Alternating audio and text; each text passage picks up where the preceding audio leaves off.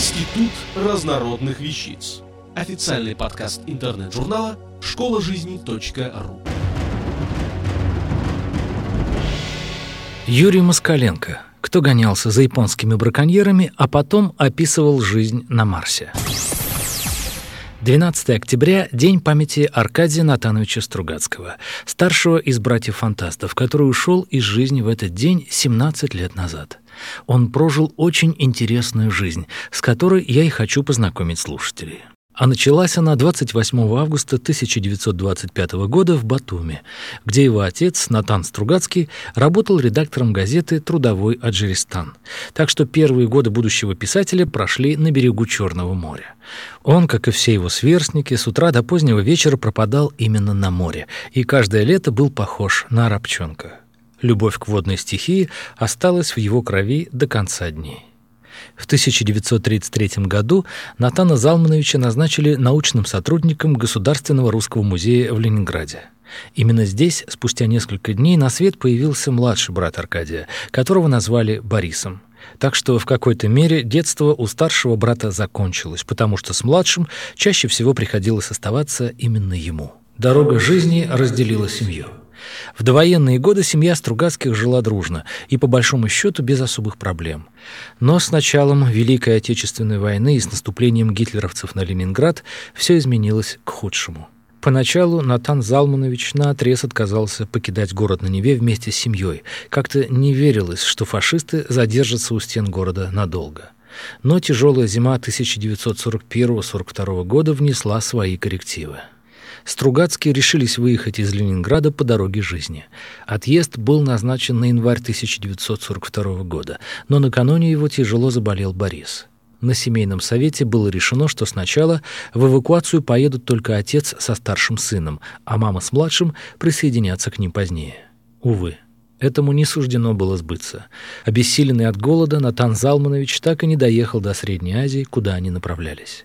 Он скончался в дороге, в Вологде, где и был похоронен. А Аркадия судьба забросила в поселок Тышло в Оренбургской степи, откуда уже в следующем 1943 году он был призван в армию. К счастью, 18-летнего парня, очень умного и образованного, на фронт решили послать не сразу – его направили в Актюбинское минометное училище, а пока он учился, война продолжилась в Европе. Начальство уже думало о послевоенной жизни, а потому минометчика Аркадия Стругацкого отправили в Москву, в Военный институт иностранных языков, где он учился вплоть до 1949 года, после чего лейтенантом с дипломом переводчика с японского и английского языка Аркадий был отправлен туда, куда Макар телят не гонял – на Камчатку. Новое секретное оружие русских. Жизнь в военном городке была нелегкая. Я уж молчу о бытовых трудностях. Их хватало. Речь идет о службе. Как переводчик, молодой лейтенант должен был на катерах гоняться за японскими браконьерами. Представляю его бессилие и ярость, ведь любая дуэль с наглыми ворами морского богатства предсказуемо заканчивалась не в нашу пользу. На судах браконьеров были мощные двигатели, так что наши ржавые калоши со своим черепашьим ходом никого догнать не могли. Но больше всего задевало то, что при этом японские браконьеры еще и откровенно издевались над нашими пограничниками. Но Аркадий не был бы талантливым во всем, если бы не придумал интересный ход.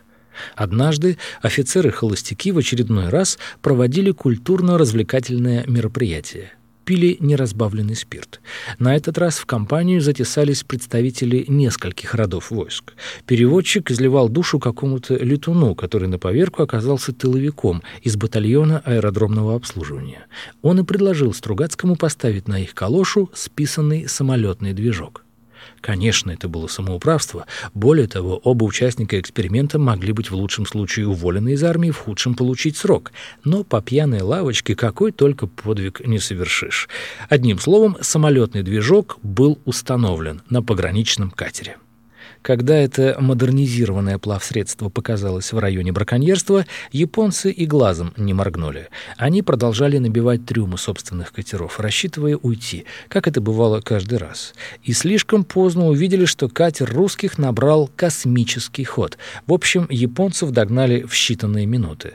Так случилось и на второй день, и на третий, а на четвертый японцы ушли из этого района а на четвертый японцы ушли из этого района промысла, как крысы с корабля перед штормом.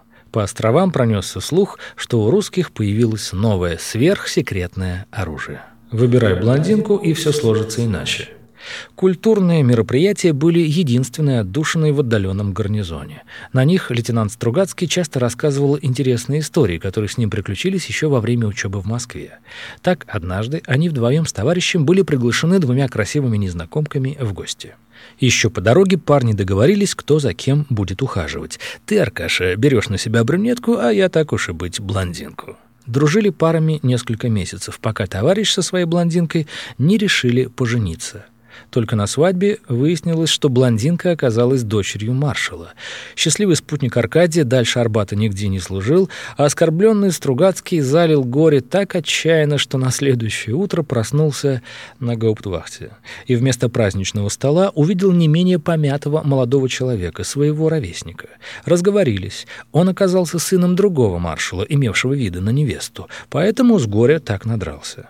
Не успели товарищи по несчастью излить свое горе, как во двор московской гауптвахты въехал небольшой броневичок. Оказалось, что мамаша арестанта, мадам маршальша, прислала сыночку Снеди на добрый путь. Через несколько месяцев младший лейтенант Стругацкий сам пошел свататься. Не нашел ничего лучше, как засватать внучку самого главного столичного мясника — Внучка была согласна, Аркадий тоже, но дедушка заортачился. «За голь перекатную девочку не отдадим!» И даже не посмотрел на то, что дедушка Аркадия тоже в свое время был старейшиной мясницкого цеха столицы. Служба закончилась для Аркадия Натановича в 1955 году, когда началось сокращение в армии, после чего он вернулся в Москву, где работал сначала в Институте научной информации, а потом редактором в Гослитиздате и Дитгизе. На весь холодильник только баночка с икрой, черной. Чуть позже они решили с подросшим младшим братом писать вместе научную фантастику.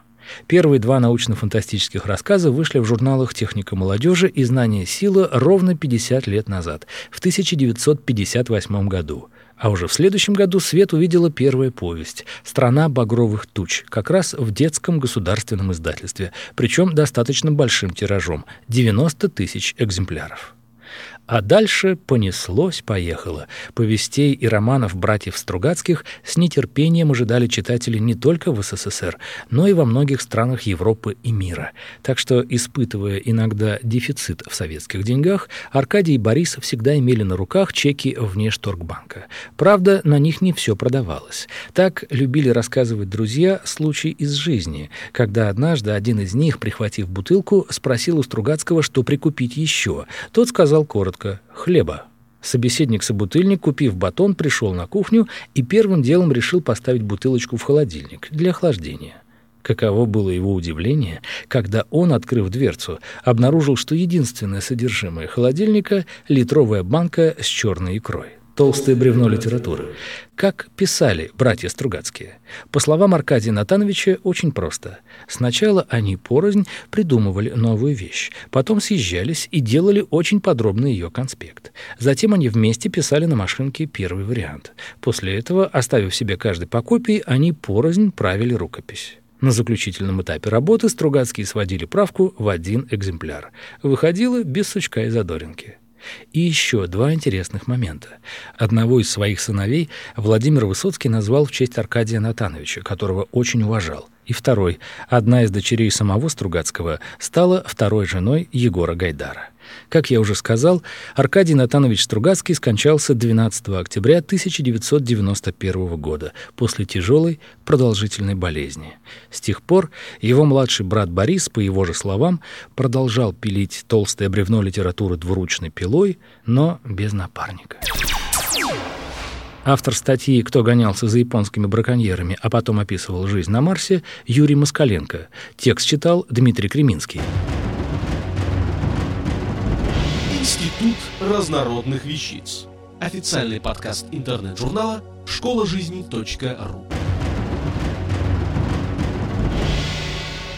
Слушайте и читайте нас на www.школажизни.ру.